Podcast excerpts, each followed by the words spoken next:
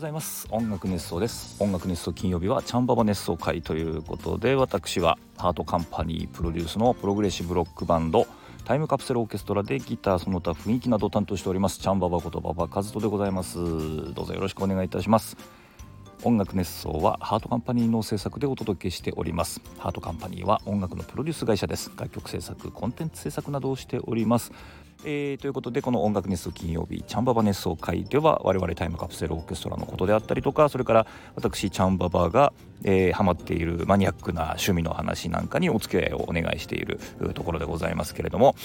えー、ということで今日はね2024年のもう3月か。3月1日金曜日ですね。もう3月に突入してしまいましたけれども。はい。ということでえっ、ー、と告知をね、えー、ここのところしてますけれども、えー、3月の2日土曜日もう明日じゃないですか。ね、えー、これは18時半からになりますけれども茨城県は常総市里カフェさんというところでね、えー、ライブをします。はい、えー、里カフェさんの周りね結構ねいろんなあのの見るところがありますんでこれ、えー、前前回かな、えー、ね、バーチャルチャンバーをトラベルイン上総市でお話ししてますけれどもいろいろ見どころありますんでね、えー、ぜひそんな見どころついでに観光ついでにですね、えー、来ていただけたら嬉しいなという、えー、石塚美咲さんのライブが里カフェで行われます。2024年3月2日土曜日、えー、18時半から。これねビュッフェとライブが一緒になってるんですね、えー、ということで、えー、予約していただくと4000円当日だと4500円というチケット代になっております。ります。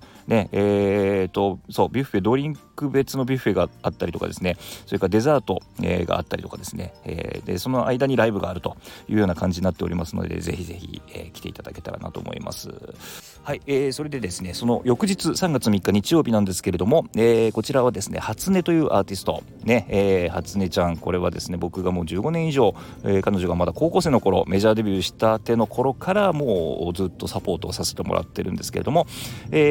そんなね彼女がですね、えー、初音ジャイアというアコースティックワンマンライブを定期的に行ってまして、えー、これがなんと、えー、今回で、えー、初音ジャイアボリューム62ということで62回目ね、えー、なんです。3月3日日曜日横浜ミントホール、えー、開演18時となっております。これはですねもう僕がアコースティックギターです。それで本人が弾き語りでピアノねを弾きます。もちろん歌も歌います。それで、えーまあ、そこにねバイオリンだったりパーカッションだったり、えー、入ったりすることが多いんですけども今回はですね、えー、パーカッション、えー、矢吹則これそれから、え、ベースの安岡洋一郎ね、えー、この3人で、え、サポートします。はい。で実はその3人、えー、みんな同い年なんですよ。でその初音ちゃんが高校生の頃ねメジャーデビューしたての頃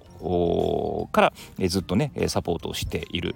メンバーです。で、えー、まあちょっとね安岡洋一郎君久しぶりなんですけれども、えー、初音ちゃんが ABEX に所属してた頃ですね A ネーションというフェスにですね全国一緒にこう回ったり、えー、したメンバーでですね、えー、なかなかちょっと面白い思い出話なんかが、えー、出てくるのかなというふうに今からちょっと楽しみなんですけれどもどんな感じになるかね、えー、楽しみですがそんな、えー、懐かしい、えー、話を含めてですね、えー、もちろんあの初音ちゃんのこの可愛さというか、えー、歌声に癒されつつっていうね、えー、なかなか楽しめるアコースティックワンマンライブになってると思います。ぜひぜひちょっと、えー、来ていただきたいなと思うんですけれども3月3日日曜日横浜ミントホール開演18時となっております。はい。ということで、えー、ねお近くの方はぜひぜひね、えー、足を運んでいただけると嬉しいなと思っております。はい。よろしくお願いいたします。はい。ということで、えー、今日はですね実は、えー、チャンババ村からお送りしております。えー、最近チャンババ村ちょっとね忙しくて来れてなかったんですけども久しぶりに来ましてですね、えー、だいぶやっぱり季節が変わった感じというかがしますね、えー、冬で寒いんですけどなんですけれどもたまにねウイスの鳴く声な鳴く声がね聞こえたりとかね、えー、ということでもう春がちょっとずつ見えてきたのかななんていうことでそんな近況というかねチャンババン村の近況をね今日はねちょっとお話ししてみようかななんていうふうに思っております。はいということでねあのここのところ雪が降ったりとかですね、えー、予報でも雪だったりちょっと雨が続いたりするから風ねすんごい風が、えー、吹いたりとかしてですね結構天気が荒れていく感じですけれどもまあそういうのを経てですねだんだんこう春になっていくっていう感じですよね毎年ね、えー、今年暖冬なんと言ってますけれども、えー、やっぱり寒い時は寒いですしねこの寒さがあるからまあね、えー、いろいろこう豊かなね、えー、こう何て言うんですか収穫があったりとかっていうこともあったりするんでしょうけれども、えー、本当にねちょっとね春が近づいてきてる感じを感じております。でそのウグイスの声なんかもそうなんですけれどもうんそうですねあのー、えー、仏の座っていうねあのピンク色のえー、花がなんかちょっとなんていうのかな仏の座っていうまさにその仏の座っ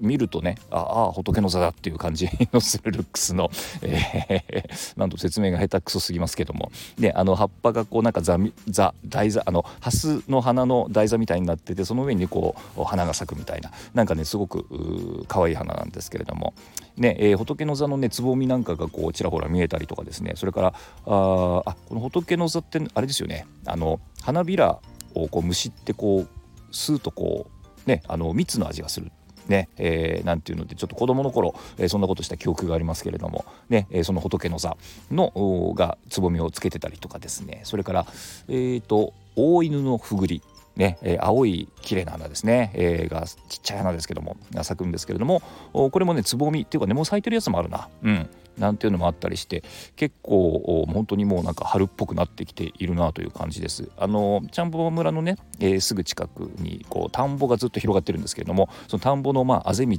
ね、えー、なんかの脇で日当たりのいいところなんかはですねもうすでに、えー、大犬のふぐりが咲いてたりしますね。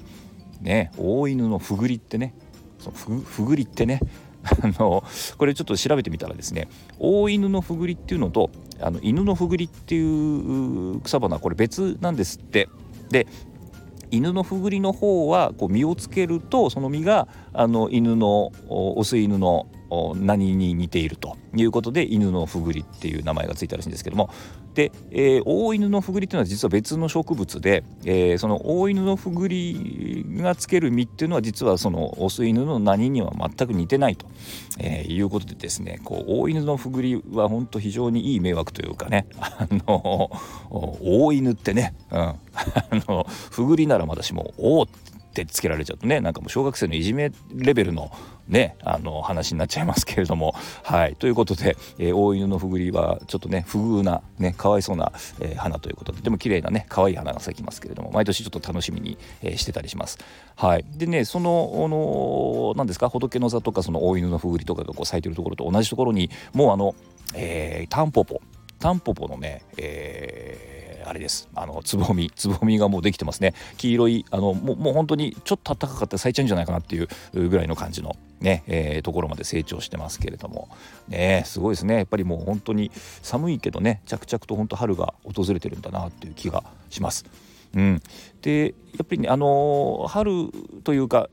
冬のね終わり頃から、えーとね、キジの鳴き声なんかも、ね、よく聞こえるようになります。ね、えー、キジがね結構最近よく鳴いてます。うんでキジなんかは結構ね、あの、ちゃんぽん村の近くの道をこう通っているとですね、え前に飛び出してきたりとか、えー、ねあのちょっと草むらからね、あの出てきたりとかっていうことはありますけど結構目撃することが多いですけどもね、えー、なんということで本当に春が近づいてきてるなという感じを感じます。はい。えーと、そうですね。でこれからねジャンババ村としてはうそうですね。この先何があるかというとやっぱりあのー、あ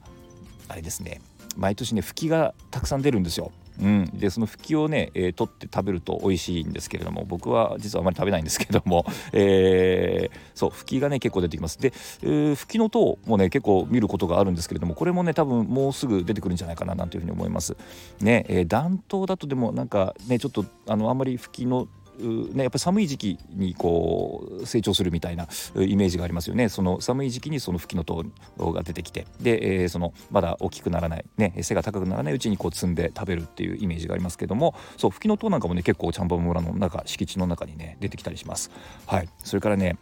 えー、最近というかここ数年実は見てないんですけども春のねキノコっていうのがありまして、えー、これ編み笠岳っていうのがあるんですけどもこのね編み笠岳っていうのが、えー、すんごいグロテスクなねあのルックスをしてるんですけれども、えー、これがねすごくフランス料理だと高級食材なんですね。乾燥させたりしてですね乾燥したやつが 30g とかでなんか5000とか6000とかするようなねそういう高級食材なんですけれどもこれがね実はちゃんぽん村の敷地内に入ることがありましてこれねあの一回ねちょっと積んであの食べてみたんですよ、えー、でね実際毒があるんです。えー、なんていう毒だったっけかな。あのロケットの燃料の材料になるやつです。ね。っていう毒いや本当ですよ。本当にそういう毒を持ってるんですけども。あの、えー、いわゆるこうね、えー、なんていうんでしたっけ。ニコボスっ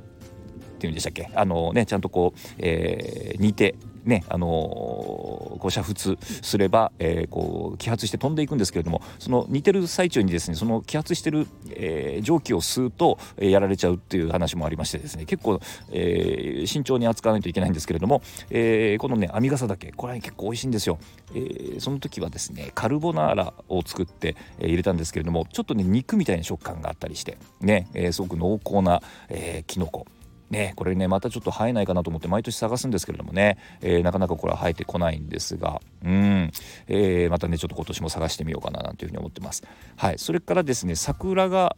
ねえー、このチャンボ村の中にある山桜なんですけれども山桜はねソメイヨシノなんかに比べるとちょっと遅めの時期に咲きますが去年はね3月の終わりでしたね、えー、から4月の頭にはもうほぼ散りかけちゃってるみたいな感じでしたけども、えー、そんな感じでね3月の終わり頃から多分、えー、桜が楽しめるんですけども、えー、これもですね多分今年早いんじゃないかなっていうふうに思ってます、え、東京都内のねソメイヨシノの開花予想3月の中旬になってますけれども、えー、ね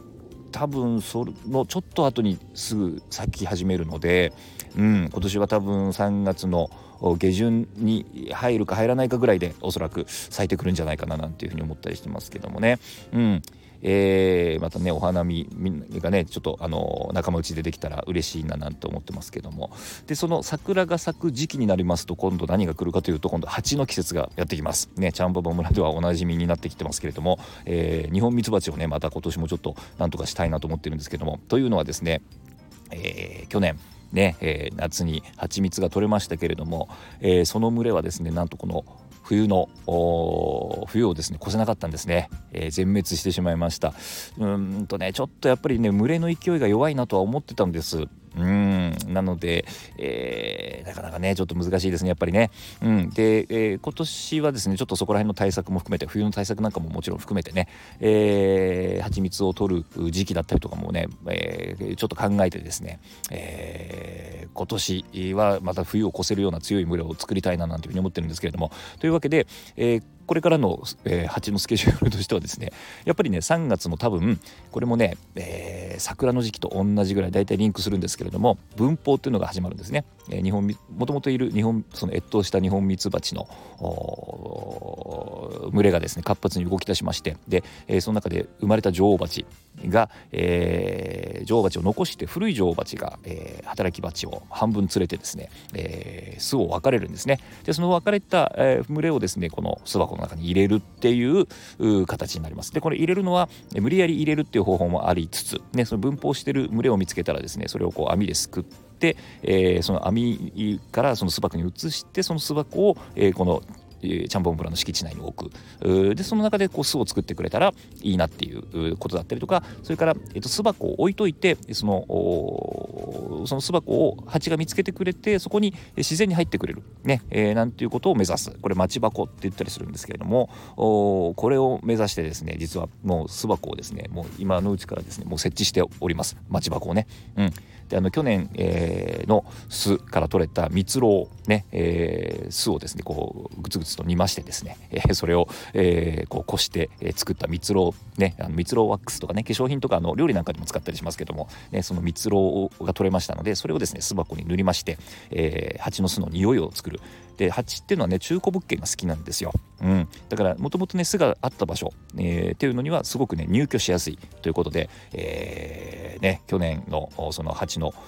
チャンバム村のねミツバチたちの、えー、その中古物件をですね、えー、目指して皆さん来てもらってですね日本新しいミツバチの群れを迎え入れようというような計画をしております。はいということで春のね、え、準備をしておりますけれどもまああの冬の間はねあの虫も少なくてですね、えー、外にいてもちょっとねこう寒いけど快適ねで焚き火なんかするとですね非常にこう癒されるいい空間なんですけれどもこれから、えー、暖かくなるとですねやっぱり虫も増えてきますね、えー、それから、えー、草木も生えてきてですね草刈りをしなきゃいけなかったりとかですねチャンババ村もいろいろとまた暖かくなると忙しくはなるんですけれども、えー、まあねこうやって春が来るとちょっとやっぱワクワクしますよね。うんえー、ということで、えー、今日はですねこのチャンババ村の、えー、最近の近況を報告する回ということでした。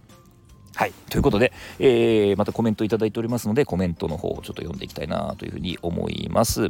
えー、これ前回のですね、えー、ギター熱奏アンプ編ということで、えー、エレキギターのね、ギターアンプのことについて、え、お話をした回にコメントいただいてます。えー、栗おじさん、ありがとうございます。えー、おはようございます。おはようございます。ギターアンプ熱奏を待ってました。チャンババのマーシャルの音を楽しみに、里カフェ楽しみにしています。爆音でマーシャルは気持ちいいですよね。たまにスタジオでマーシャルを使いますが、スタンバイから音を鳴らすまで時間がかかるのです。がそれを待つのもなんだかワクワクします私もマーシャルノートが欲しくてマーシャル MG30DFX を購入しました、えー、かなり音も良くて気に入ってますはいということでねあの実は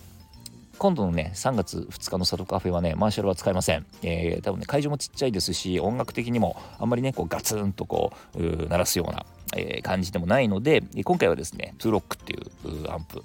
のヘッドとそれから、えー、フェンダーのホットロットデラックスね、えー、ジェンセンのねアルニコのスピーカーユニットに書いてある、えーやつですね。これを持っててですね、えー、鳴らしたいと思います。だいぶねちょっと渋めの音になると思いますけれども。ね、えー、なんていうそんなツーロックの音もちょっと楽しんでいただけたらなと思います、えー、それからオレンジといえばオリアンティーパナガリスのイメージがすごい強いです。えーそうですね。やっぱねオレンジっていうとロックなイメージなんでしょうね。うん。ね。えー、嫌いじゃないです。嫌いじゃないというか好きですけどね。好きですけども。まああの今はちょっとねオレンジの方は、えー、手放してしまいましたよという話でした、えー、それからしかしチャンババのアンプの管理方法がかなりなかなかロックですね。アリさんの巣になってしまうとは、えー、ギタリストはアンプにエフェクターにギターにこだわり出すともうキリがないですよね。プロのチャンババはエフェクターなどの沼にはまりましたが私はエフェクター沼にはまりかけてます。はいということでねえー、栗おじさんギターにいろいろハマってるみたいですけれどもそうそうそうあのね、マーシャルのキャビがねあのアリの巣になってしまってという話をしたんですけれどもあのこれ直す時にですねついでにこう筐体のこう歪みなんかもね全部取ってもらってあの綺麗に作り直してもらってるんですねなので結果的にはねすごく逆良くなったっていう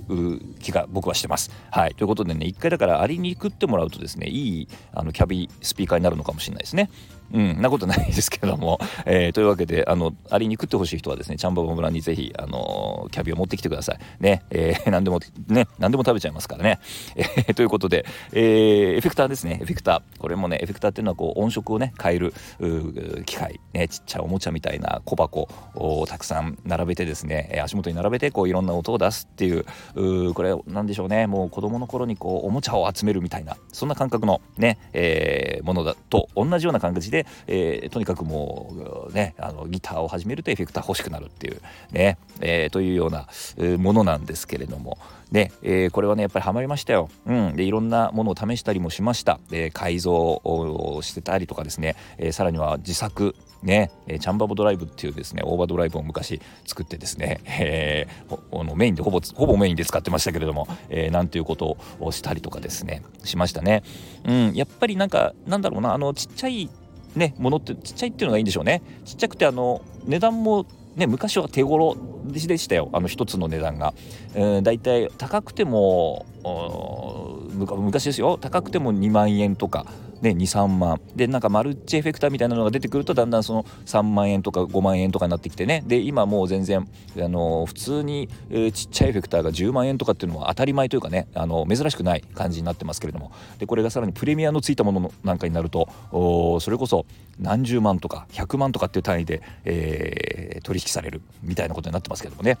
うんこれね、まあ、エフェクター沼にはまるとその時はいろいろありますけどもこうね一周回るとねあの結構どうでもよくなってきたりするもんですよ。うん、あのまあどんなもんでもね、えー、結局はその使い方次第というかね、えー、っていう感じになってくると思います。まあ、もちろんねいいものっていうのはいいパーツを使ってたりしてその分こう一個一個ねのパーツをこう電気信号が通る時にですね音が劣化しないとか、音が、えー、さらにこう何かこう足されていくとかなんていうことがあったりとかねするのでもちろんいいものは確かにいいんですけれどもね、えー、ということで、えー、ハマりすぎ注意ということで ね、えー、エフェクターハマりすぎるとですねほんとね、えー、まあ、エフェクターもギターもアンプも全部そうなんですけどもハマりすぎるとですね、えー、本当にねあの貧乏になりますから 気をつけてください。はいということでクルーズさんありがとうございました。はいということで音楽熱奏金曜日はチャンババン熱奏会でした。それではまた来週。